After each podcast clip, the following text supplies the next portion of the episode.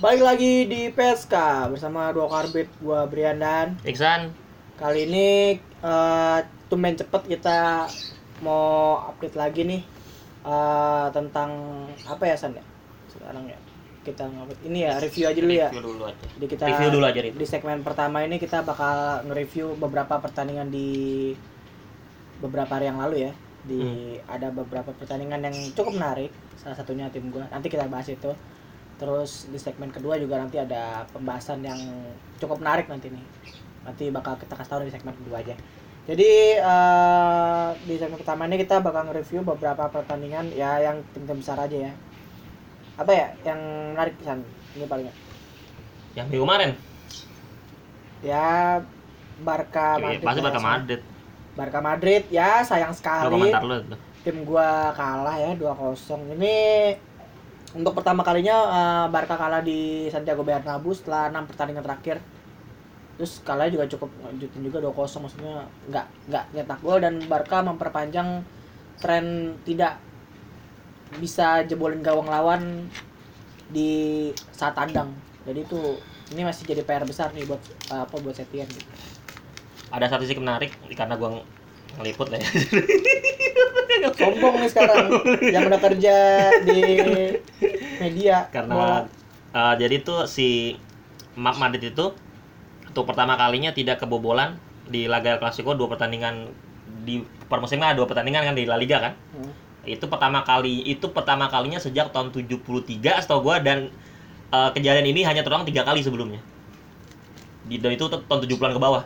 Tahun 30, 40 atau 70 gitu lah. Jadi pertama kali Madrid bisa clean sheet 2 kali lawan Barca di dalam salah satu musim kan. Memang cukup ngagetin, apalagi Barca masih punya seorang Messi gitu kan.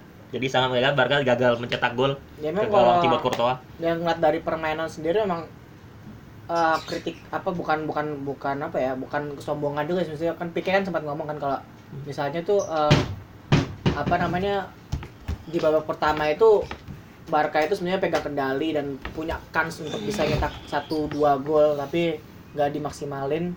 Justru di babak kedua itu berubah drastis, terutama ini Vinicius waktu di setelah golnya Vinicius itu udah bubar, udah nggak ada pola sama sekali. Tambah lagi si CR gagal masuk, golin aja, baru masuk langsung ngegolin CR aja. Si Diaz. Ya inilah juga bingung dia bisa tumin deh, enggak dia bisa main gitu ya, maksudnya di pertandingan sepenting ini dia bisa, walaupun dia bener-bener ini dia tuh orang saya nggak pernah masuk, nggak pernah ini ya. Gua ngerasa biasanya kalau Benzema diganti ya Jovic gitu kan. Gua rasa juga si Diaz itu masukin cuma killing time doang, iya, tapi nggak nyangka gitu nggak masuk iya. Terus cuman kan nanti biarin lah, kasihan dia dibeli Madrid terus dijual lagi ke Lyon bagus, dibeli Madrid lagi jadi gila. Emang dasarnya gitu ya. Emang bukan pemain tim ya, Lyon bukan tim besar dalam arti dia sering masuk Liga Champions gitu lah maksudnya gitu. Cuman kan di compare sama Madrid kan ini tim besar di Prancis. Dan statistik uniknya lagi ini secara pas akurasi ini Barca hampir sama nih sama Madrid.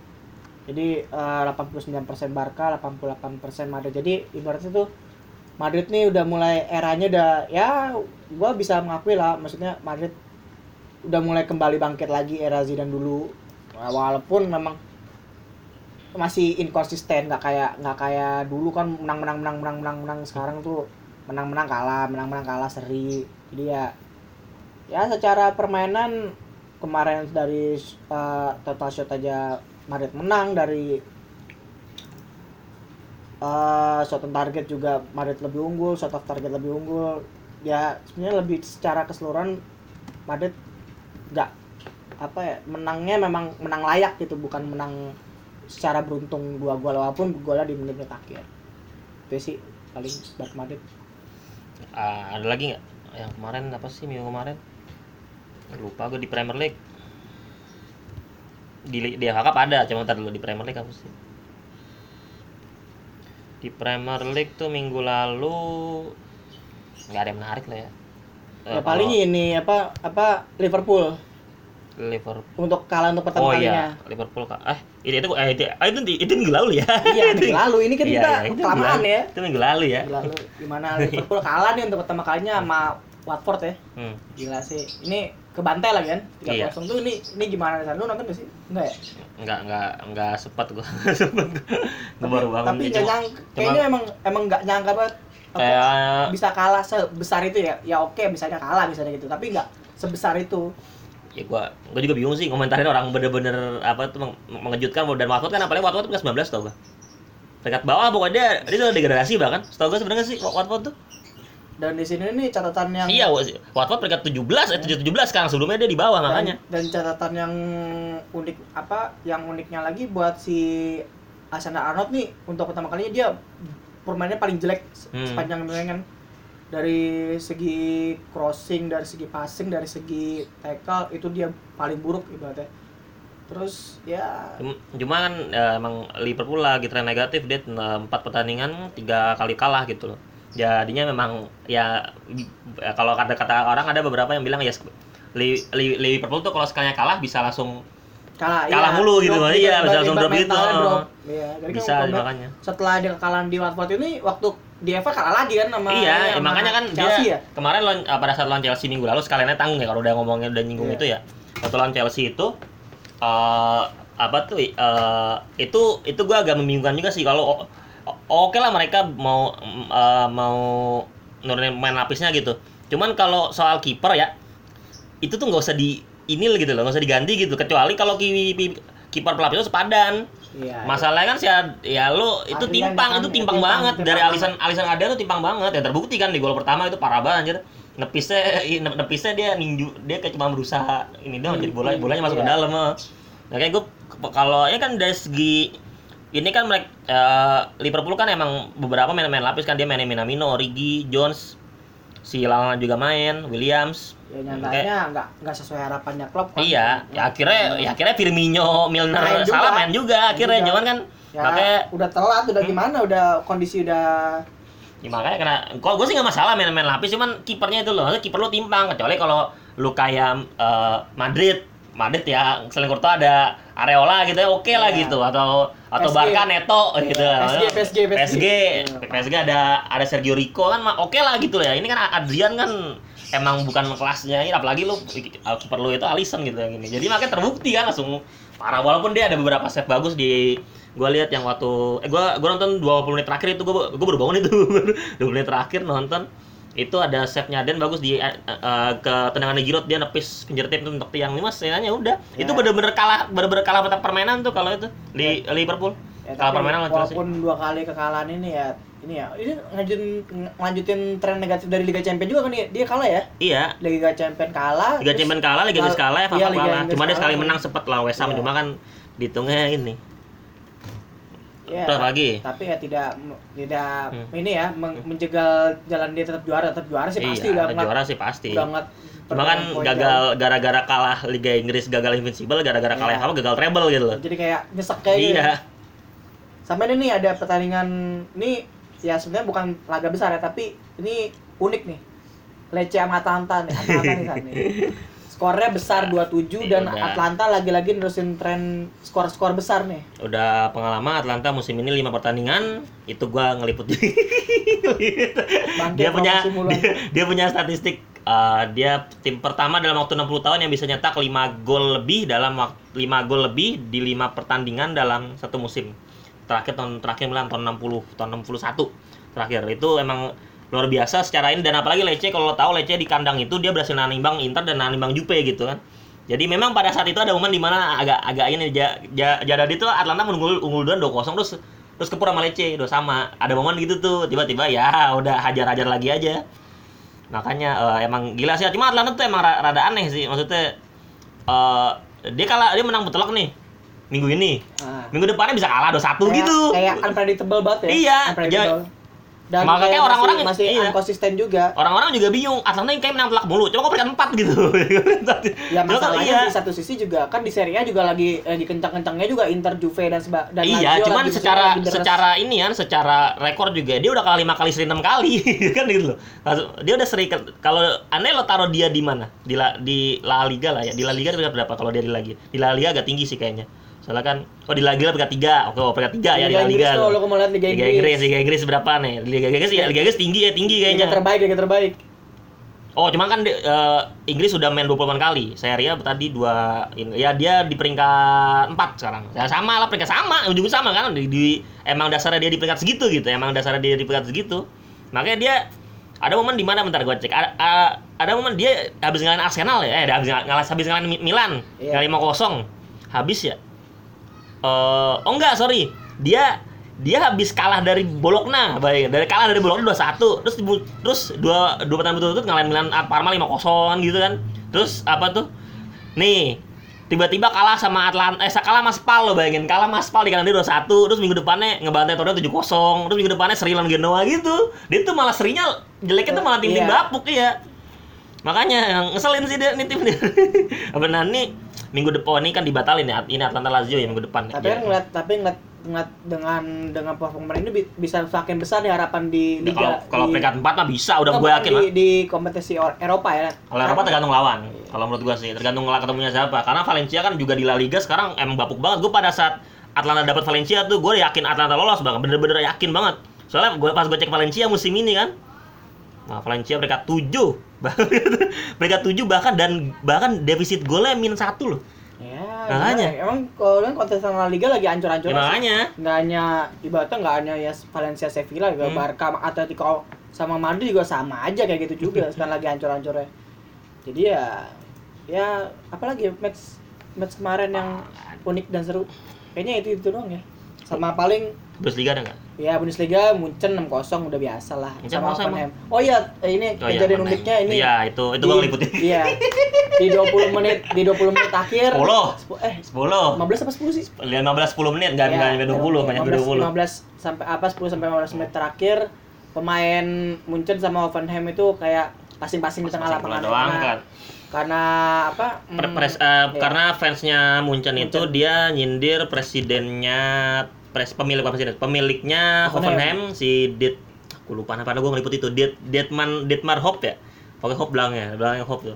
Itu dia karena si Dietmar Hopp itu dia ngelanggar peraturan 50+1-nya Liga Jerman sama kayak Leipzig lah. Leipzig aja sama kayak Leipzig. Ya jadinya gue juga gara-gara ngeliput ini jadi baru tahu aja.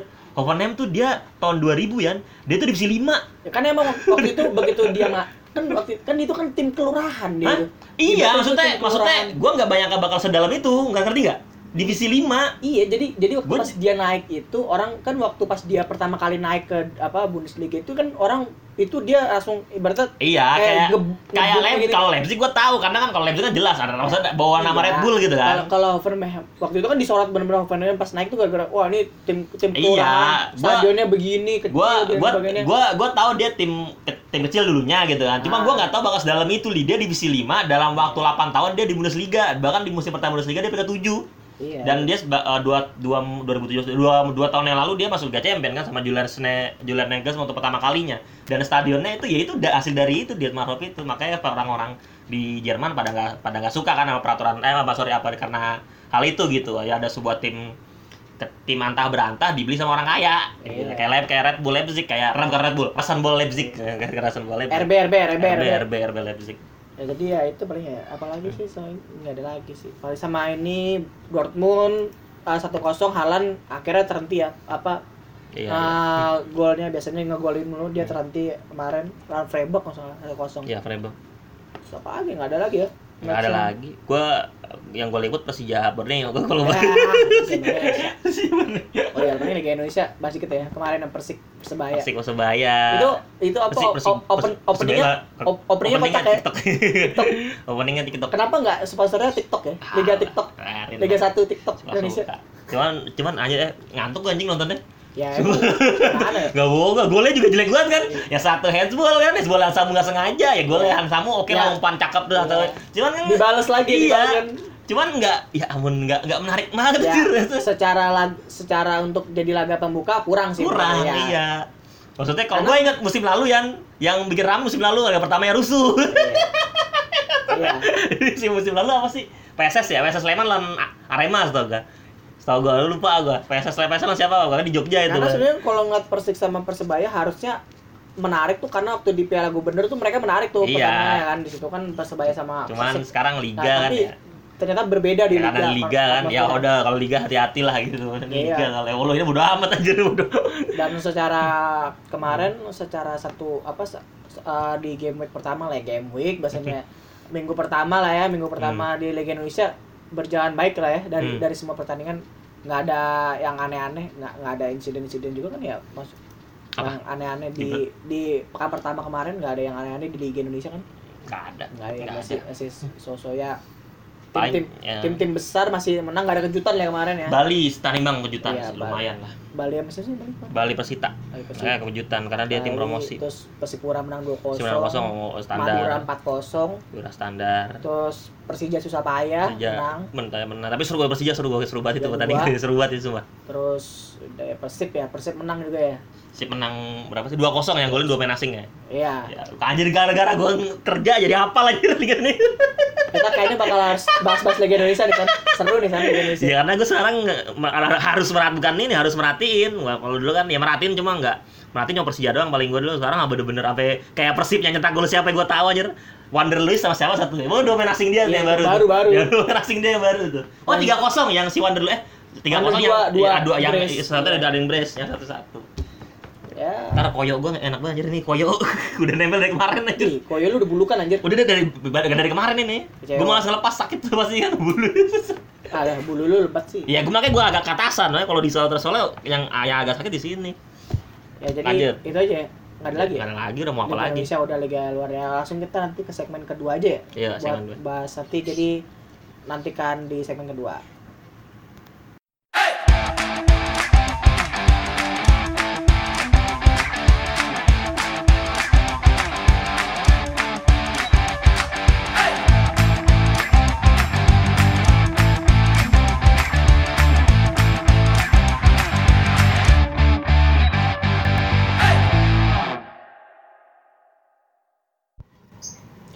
Yo, kita kembali lagi di PSK segmen kedua. Di segmen kedua ini kita akan membahas yang lagi hangat-hangatnya nih, isu-isu sekarang tentang corona. Ya, gimana ya, kita juga turut berbelasungkawa. Kok berbelasungkawa ya? Iya, untuk yang korban-korban. Oh, iya. Korban-korban. Ya bener lah. Iya, berbelasungkawa untuk korban-korban. Ya, semoga ini bakal jadi pelajaran juga ya buat kita ke depannya. Pertama, untuk mencuci tangan. Ya, mencuci tangan. Terus makan jangan barbar. Makan yang normal-normal aja. Ya. Tapi kita enggak bahas corona secara penyakitnya. Ya iyalah, kita bukan wilayah. Ya itu bukan wilayah kita. Karena ini bukan podcast kesehatan, ini podcast bola. Kita akan membahas corona ini di sepak bola ya. Jadi apa dampak dari corona ini di sepak bola. Jadi dari di awal ini kita bilang kalau data-data yang kita ambil ini kita kutip dari Planet Football ya. Jadi di sini tuh kita akan ngebahas sebenarnya nih corona nih impact-nya udah sampai kemana aja, terus apa aja yang terjadi. Jadi ya gimana San, kalau lu mau jabarin, lu yang jabarin ya, dah. Kalau apa ya? Ya pokoknya pada saat virus corona pertama kali menyebar di Wuhan itu awal tahun lah ya. Januari akhir lah ya. Januari sebenarnya dari 2019 iya. Cuma kan baru bener-bener boomnya itu Januari akhir. Itu kan awalnya jelas yang paling kena berdampak ya jelas Liga Cina sendiri ya, China Super League yang paling jelas itu bener-bener bahkan sampai enggak jelas itu gimana kabarnya. Dan bahkan di Liga Champions Asia sendiri itu ada beberapa grup JDT satu grup sama Guangzhou tuh gua. Oh, lupa. Itu dia itu nggak main dulu lawan tim Cina itu jadinya kayak ya walaupun tim Cina itu masih ada cuman dihitungnya tetap dihitungnya kayak main tiga tim gitu yeah. Jadi ya gua nggak tahu apakah bakal Liga Champions Asia emang gua Liga Champions Asia juga rada agak susah sih ininya untuk Liga Champions Asia itu bener-bener ada bingungin sih karena Cina kan jelas bener-bener nggak bisa main udah gitu loh bener-bener nggak bisa main kalau kayak beberapa liga memang ditunda kayak Liga Jepang kan juga ditunda J-League cuma kan kalau J-League ada jelas ditunda sampai kapan Liga Cina tuh sampai sekarang belum jelas ditunda sampai kapan. Pertama tuh Liga Cina itu jelas yang tadi jelas ada Champions League sebelumnya juga ada kualifikasi Eropa cuman nggak usah diini lah ya nggak usah diini ya karena yang berdampak kan yang pertama yang parah tuh Liga Cina benar-benar batal gara-gara itu juga banyak nggak kayak tim pemain pemain RR Rebak kayak cuma Carrasco doang ya. Yang oh Igalo. Rata-rata juga itu juga jadi apa ya? Karena virus corona ini juga membuat pemain-pemain yang dulu di Eropa main ke Cina, dia juga seperti pulang, dia pulang lagi ke Eropa. Pulang lagi aja ke Eropa karena lu daripada lu nggak main sama sekali kan. Dan juga sebenarnya di Eropa pun mereka pemain kayak misalnya contoh kayak Igalo pun dia juga begitu datang di Eropa langsung dapat ini banget kan, langsung kayak diisolasi dulu dan sebagainya, nggak bisa langsung main apa latihan lah, bukan sama main latihan bareng tim inti atau latihan itu nggak bisa, dia diisolasi latihan sendiri dan sebagainya. Jadi benar-benar di karantina semuanya pemain-pemain, walaupun dia pemain top sekalipun juga datang lagi ke Eropa ya tetap kayak gitu, semua perlakuan sama. Terus pokoknya di Asia yang jelas yang paling terdampak parah sih selain Liga Jepang Asia tentu saja AFC Cup. Sama AFC Cup itu karena ditundanya tanggal 11. Itu karena di zona timur ya, zona timur dong ya. Iya. Zona timur kan kita kita kan zona ASEAN kan hitungnya kan. Cuman itu dihitung timur enggak? Iya. Dihitung timur. Kalau dihitung jadi ya ibaratnya ya kan maksudnya kalau kita kan ada memang ada beberapa negeri ya, cuman kan tidak ini berdampak. Sebenarnya bisa dilangsungkan dengan ini kayak di tanpa penonton kayak di seri yang nanti yang nanti akan kita bahas lebih lanjut. Ya cuman udah main sekali kan kemarin, dua kali ya. Gue lupa dua kali. Belum meliput gue dua kali. Bali sama PSM kan udah main dua kali. Iya, Bali PSM udah main dua kali. Dan terus FC Cup, Liga Champions, Liga Korea juga. Terus ya J-League tadi udah. J-League tuh sampai Maret, pertengahan Maret itu dia juga baru main satu pertandingan, satu minggu, baru main seminggu J-League. Tapi yang paling nge-boom kan jelas karena virus ini masuk Eropa dan entah gua nggak ngerti gimana caranya langsung pusatnya itu ada di Itali gitu. Iya, langsung kayak tertuju di sana dan langsung kayak benar-benar impact-nya besar dari mulai tanpa penonton, terus laga tunda dan sebagainya. Jadi itu ibaratnya memang benar-benar di Itali itu langsung awalnya cuma di Itali Utara sebenarnya, karena Napoli masih aman, Napoli Lecce masih aman, cuma ya gue juga ya kan gue sebagai fans Inter ya, gue juga nih FIGC nih sama pihak liga, badan liga Serie A kan parah banget ininya tuh dia tuh menunda pertandingan minggu lalu. Sebenarnya cuman seminggu kan yang di ini sebenarnya ya. Pertandingan minggu lalu Inter Sampdoria itu minggu gue lupa, ntar gue cek dulu ya. Inter kan dapat 2 pertandingan tunda tuh. Lawan Juve yang bakal main minggu ini di Jerman kan bakal main di sama Napoli kan Coppa Italia. Bentar dulu. Pada saat tanggal 21 Februari itu semua pertandingan dimainkan kecuali Inter, Sampdoria, Torino, Parma, Verona, Cagliari, Atalanta, Sassuolo. Untuk semua pertandingan itu udah dapat jadwal kecuali Inter, karena Inter main di Eropa, main di Coppa Italia, jadinya belum dapat jadwal tuh. Sisanya udah main.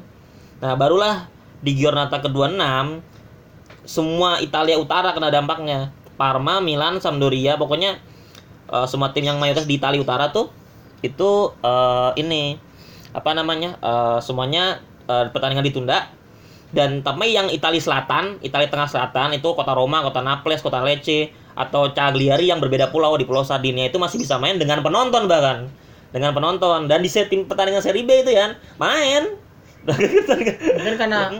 mungkin karena ini jumlah kapasitas penontonnya yang lebih. Nah, bentar, makanya itu kena Oke lah kalau mau tambah penonton, kenapa enggak yang jadi permasalahannya gitu. Kenapa pertandingan ini ditunda semua? Kenapa enggak tanpa penonton aja? Karena sebelum pertandingan ini Inter yang bermain di San Siro Liga Eropa 3 hari sebelumnya itu berhasil, enggak ada kenapa-napa, enggak masalah bermain tanpa penonton gitu. Kenapa ditunda? Gara-gara ini ditunda. Ya jadinya baru aja keputusan kemarin malam, ini kita ngetek hari Jumat tanggal 6 Maret. Baru keputusan yang tadi malam pertandingan Serie A yang 6 pertandingan Serie A yang minggu lalu ditunda bakal dimainkan minggu ini. Jadinya minggu ini tuh jatuhnya Giornata ke 26, Giornata 27, mundur, lama-lama mundur-mundur gitu lah. Yeah. Jadi kita ngerti kan? Yeah, yeah. Nah, jadi kan dan ujung-ujungnya apa? Tanpa penonton kan? Yeah. Jadi lu ngebuang waktu. Jadi ngebuang waktu iya. Maksudnya bisa diselenggarakan di kemarin iya. Kalau oke lah kalau ini enggak masalah. Cuman kalau buat Inter yang main di semua kompetisi, buat Juve, buat Atalanta, iya. Buat Inter, bahkan Inter punya satu pertandingan yang nggak jelas gimana kabarnya. Lawan Sampdoria kan nggak jelas gimana kabarnya. Karena kalau seandainya Inter berhasil masuk final ke semua, masuk Coppa Italia final, masuk Liga Eropa final Liga Eropa, itu nggak, yeah. itu bener-bener nggak ada jadwal kosong, bersama sekali nggak ada jadwal kosong. Bakal kayak numpuk dan sebagainya dan bakal menyulitkan tim itu sendiri. Iya. Apalagi kalau tim itu tidak punya kedalaman squad yang lebih ya. Bahkan kalau seandainya laga Sampdoria itu nggak ada misalnya, Inter dari sampai akhir musim bener-bener main per minggu tiga ini parah. Jadi ibaratnya emang kalau bisa dibilang nih di Italia ini ada ini ya, ketidaksiapan mungkin iya. Bisa dibilang dari federasi sendiri menghadapi kasus yang seperti ini kan, kayak ibaratnya kasus ini pertama kali kayak di Italia ya, bukan pertama yang bener-bener kayak ini mematikan dulu, gue baca sejarah. Dulu ada sebuah pandemi juga kayak ginian, namanya Black Death. Oh iya, yang Black Death. Iya, nah, iya, benar. Death kan di Eropa nih. Iya, Black Death di Eropa. Black Death kan. Benar. Itu pusatnya di Itali juga. Gabung. Iya. Itu pusatnya mulai di Itali dan katanya itu kan dia kehilangan berapa penduduk ratusan pokoknya korbannya lebih banyak dan lebih iya. Pokoknya seluruh dunia waktu itu punya penduduk berapa ratusan juta berapa gitu turun sampai 150 juta apa. Iya. Nah, baru recovery-nya itu 200-300 tahun baru recovery. Kota Fiorentina kota Florence itu baru recovery abad 19. Jadi secara ya bukan oke lah itu terlalu sejarah ya itu tahun 1500-an ya. Itu di era lampau itu ibaratnya kasus di era modern yang benar-benar kan ya sedikit pangkas sejarah lah. Sejarah belajar dikit lah gitu. Kalau Black Death ya kalian bisa searching sendiri ya. Ada salah satu wabah paling mematikan di dunia. Karena wabah sepanjang yang tercatat sejarah. Kalau di dalam dunia modern bahkan sebenarnya corona ini masih kalah sama flu Spanyol tahun 1918 itu masih kalah sebenarnya cuma ya, kita nggak tahu ya. Karena persebarannya aja ini yang cepat. Iya, kalau 10 Spanyol tuh mayoritas di Amerika karena waktu itu kan memang penerbangan kan belum pas 2019 kan belum ada kan. Maksudnya ada cuma secara komersial kan enggak. Ini jadinya penyebarannya baru situ doang. Kita penyebaran terlalu global dan penyebaran terlalu global. Ya, terus tadi memang kita udah memang Serie A Spanyol juga terdampak ya? Iya. Spanyol itu entar gue cari ya. Coppa Italia juga beda ya, kalau Coppa Italia kemarin 2 pertandingan dibatalkan, lagi-lagi kenapa harus dibatalkan gitu? Apalagi pertandingan Napoli Inter ya, kan mereka di Naples ya. Nah iya. Kenapa harus dibatalkan gitu? Makanya agak membingungkan padahal sebelumnya itu yang dibatalkan cuma Juve Milan doang. Juve Milan bahkan sebelumnya tidak dibatalkan. Bahkan gue ngeliput ya. Juve gue ngelitik Juve ini kan. Juve kan sepatu laga Inter yang dibatalkan tuh dia kan pengennya tetap pakai penonton tuh. Yeah. Karena dia enggak mau balikin duit ini kan, duit tiket kan.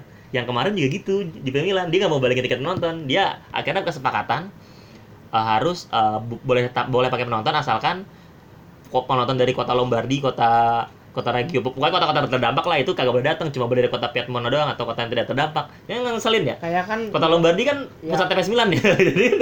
Jadi kan ngeselin, tapi ujung-ujungnya batal juga ujung-ujungnya. Ujungnya batal juga, jadi makanya memang sekali lagi ketidaksiapan dari federasi sekarang. Dan impact yang besar di Liga Italia tidak diimbangi dengan federasi yang baik dan ini juga masuk juga nih ke liga kita, Liga 1 baru-baru ini juga menunda pertandingan terbarunya Persija Persebaya.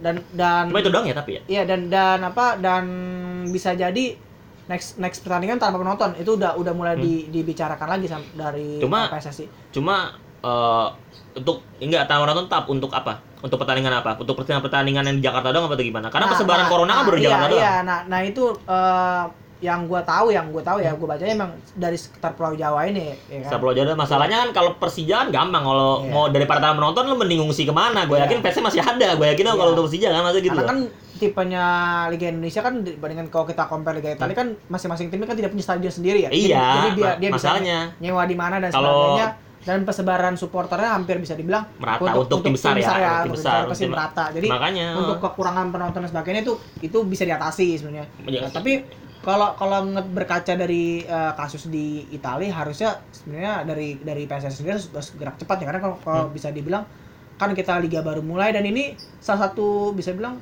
Liga 1 sekarang ini kan kayak menghidupkan atmosfer bola kita lagi ya. Dan jadwal mulai rapi itu ya, gua salut banget. Rapi dan tidak ada penunda. Sebenarnya bukan hanya rapinya, tidak ada penunda apa namanya kayak pengunduran ya kan dari walaupun dari, belum tahu kita ya. Iya. Di sepanjang jalan iya, bakal ada apa. Tahu nih kayak iya, gimana. Ini gua lihat dari awal pas gua lihat ini kok adem-adem aja nih, enggak ada berita oh ternyata enggak ada pengunduran dan opening kemarin berjalan baik dan sebagainya.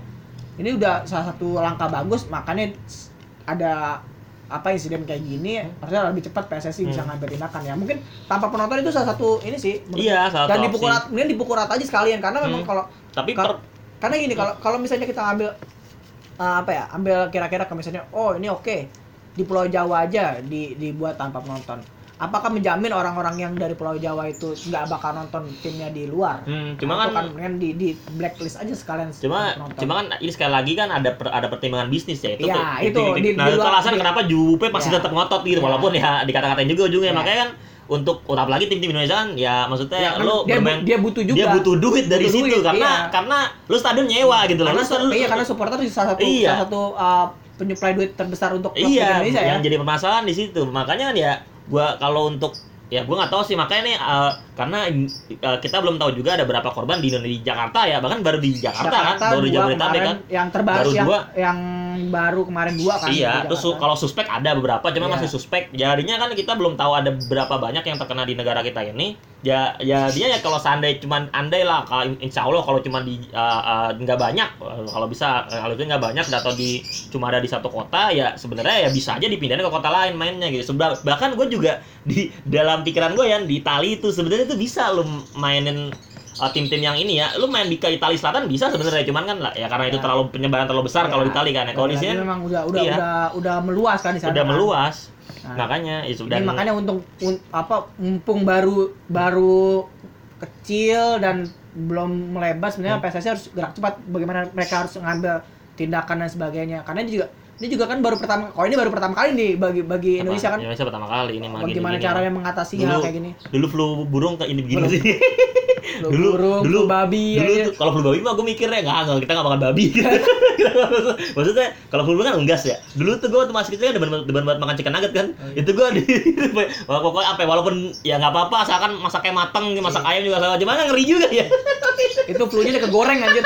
Flu-nya udah jadi tepung aja. Ingat banget gue dulu waktu masih kecil aja flu burung tuh sumpah. Wah, jadi takut makan ini kan, jadi takut makan ayam, makan ini kan.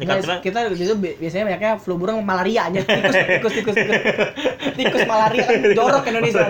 Iya ya. Enggak sama DBD itu. Iya, DBD nyamuk ya. Ini fogging gitu kan, fogging. Satu sarden di fogging dulu. Iya, di fogging itu. Ya, jadi ya ini juga salah satu hal. Oh, yang terbaru juga ini ya Indonesia ini juga berimbas ke laga kualifikasi Piala Dunia Indonesia Thailand ya. Iya, Indonesia semuanya juga ya. Indonesia juga. Jadi untuk kalau Asia ya sih. Indonesia itu barat tetap kena. Nah, ini gua enggak tahu ya untuk yang Isman OTW. Ada teman gua mau ke sini. Iya kan dia biasanya kalau sore ini. Kalau sore sampai jam 7 ya? Sampai jam 7 lah bisa ditahan kalau mata sampai jam 7 bisa. Kita kan pergi nanti. Oh iya kan. Jam berapa emang? Ya lo maghrib, Isa nggak bisa? Hah? Kagak dosanya baik.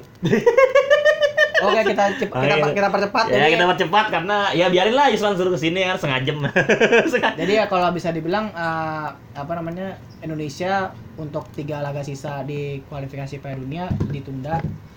Yang aslinya akan bermain di beberapa bulan ini ya, termasuk bulan ini ya. Iya. Bulan karena kan international break bulan ini ya. Terdekat. Dan itu tidak ada pertandingan klub ya. Iya. Makanya lu kapan lagi nggak ada pertandingan? Walaupun kemarin sudah dilakukan, cuma lucu. Nggak ada pertandingan klub ya, cuman besoknya masih jam main. Lu bayangin Rico baru main malamnya, besoknya main lagi. Gokil.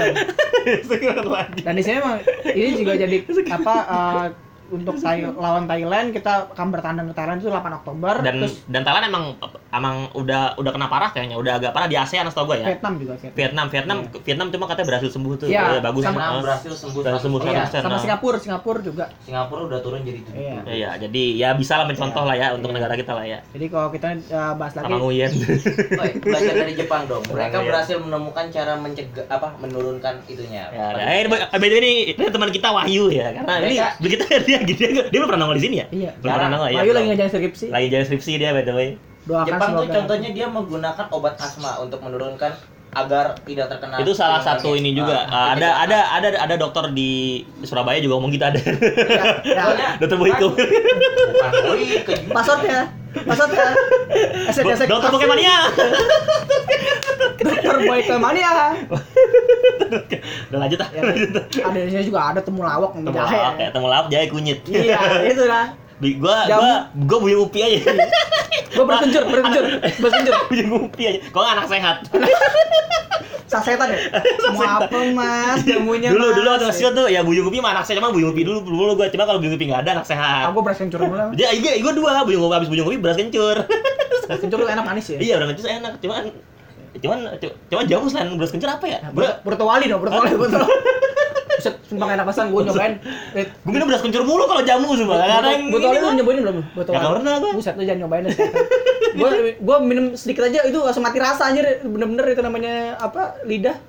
Jadi ya memang ya tadi ya balik lagi ya kalau jamu aja. Jamu. Untuk Thailand sendiri kita bakal main 8 Oktober di kandang Thailand.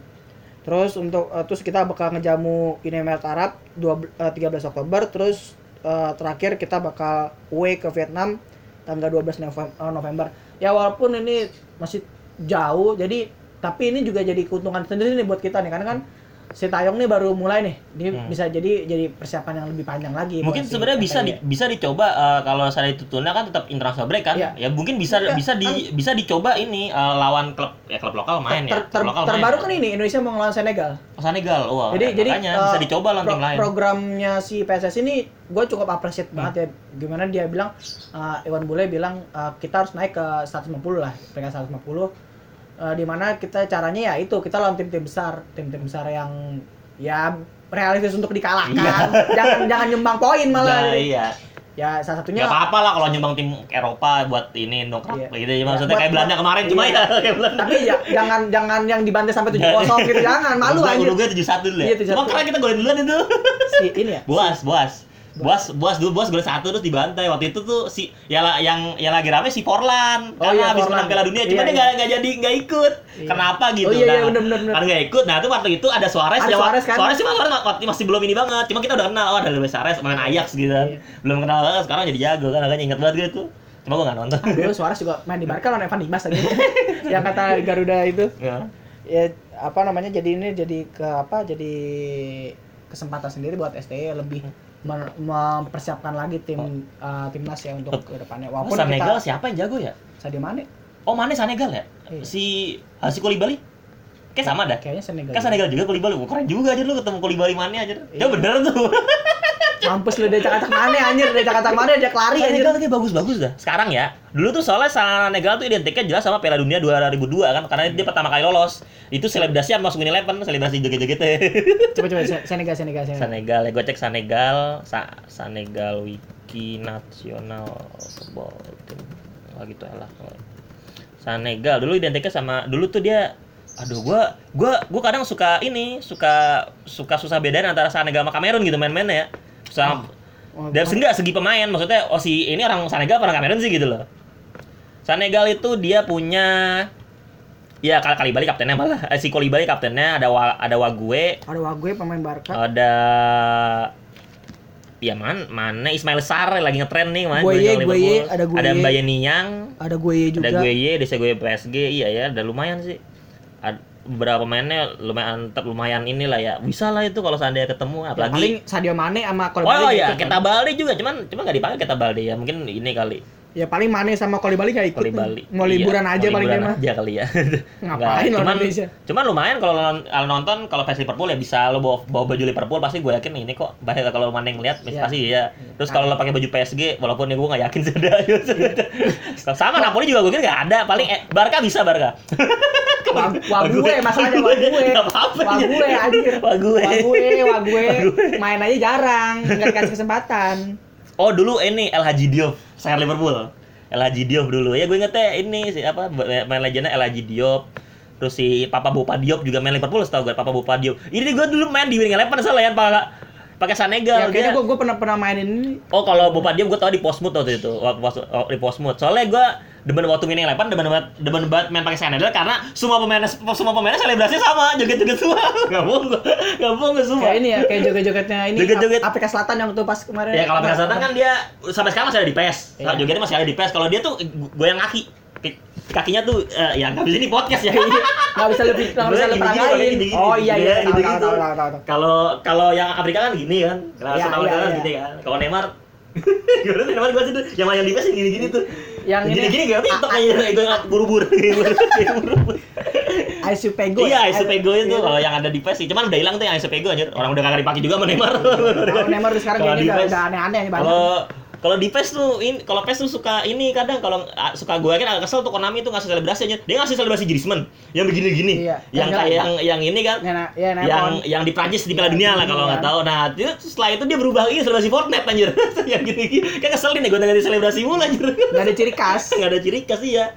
Jadi malas juga kalau dia jadi bahasa selebrasi kan kita selebrasi kan. Makin kemana-mana anjir. Apalagi ya kira-kira ya kurang lebih. Udah lain ada lagi ya. Pokoknya Spanyol juga ini pertandingan Liga Champions dan Liga Eropa, Liga Champions Atalanta Valencia sama Inter Getafe itu bakal dua-duanya main tanpa penonton dua leg juga tanpa penonton. Jadi udah mulai berimbas juga ke Eropa ya beberapa. Inggris belum ya? Inggris belum. Kalau Inggris tuh Inggris kan bukan Uni Eropa lagi sekarang. Iya, cuman maksudnya Inggris maksudnya kan kalau Inggris dibatalin tuh repot tuh Inggris jadwal lekek suwe aja Inggris.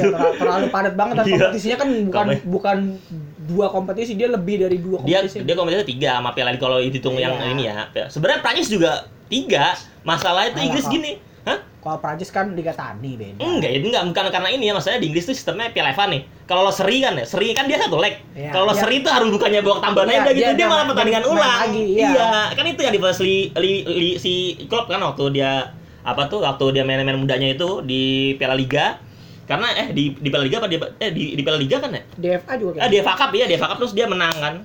Itu karena itu kenapa enggak ini makanya sistemnya bingung. Kalau ini kalau di Italia itu yang pintar tuh dia bikin kompetisi kan dua normal kan Serie A sama Coppa. Cuma Coppa untuk tim 8 besar langsung masuk 16 besar. Jadinya dia pada saat di setengah musim awal sampai bulan Desember itu tim Italia atas cuma main dua kompetisi Serie A sama Liga Champions. Baru pada saat setelah Januari baru 3 kompetisi. Kalau seandainya tim Italia itu lolos ke Liga Champions atau Liga Eropa, kayak gitu bisa. Ya paling enak Bundesliga tapi kan. Bundesliga cuma 18 tim dia. Iya. Ya dia jatuh lebih enak, Jatuh lebih enak kalau Bundesliga itu paling enak tuh. Ya, jadi semoga kita doakan saja ya virus ini cepat hilang terus balik lagi. Cepat hilang, cepat nemu vaksinnya. Iya. Kalau hilang sih nggak bakal. Soal kalau ada vaksin kan ya kita nggak bakal ini lagi kayak obat polio lah gitu. Kita harus sehat. BTW katanya Israel udah. Iya itu ya. Israel juga. Gua kok sekarang jadi ini ya film-film jadi nyambung ke ini dah. Lo kalau tau film Contagion itu percis. Film Contagion gue nonton itu percis banget dan kejadian sama kayak gini. Percis banget. Jadi di film itu ada sebuah virus yang nyerang ya ini jadi kayak gini persis banget dan di film itu pusatnya di Hong Kong ground zero di Hong Kong kalau soal Israel tadi kan dia nemu pertama gitu kan lo tau film World War Z World War Z. Yang nemu pertama kali zombie Israel. Yang orang Yahudi pintar-pintar ya bang gue akuin orang Yahudi pintar-pintar sih ya gue akuin udah nggak ada lagi kan makin nggak jelas soalnya omongannya ya udahlah kita tutup aja ya episode kali ini. Nantikan episode-episode selanjutnya di PSK. See you.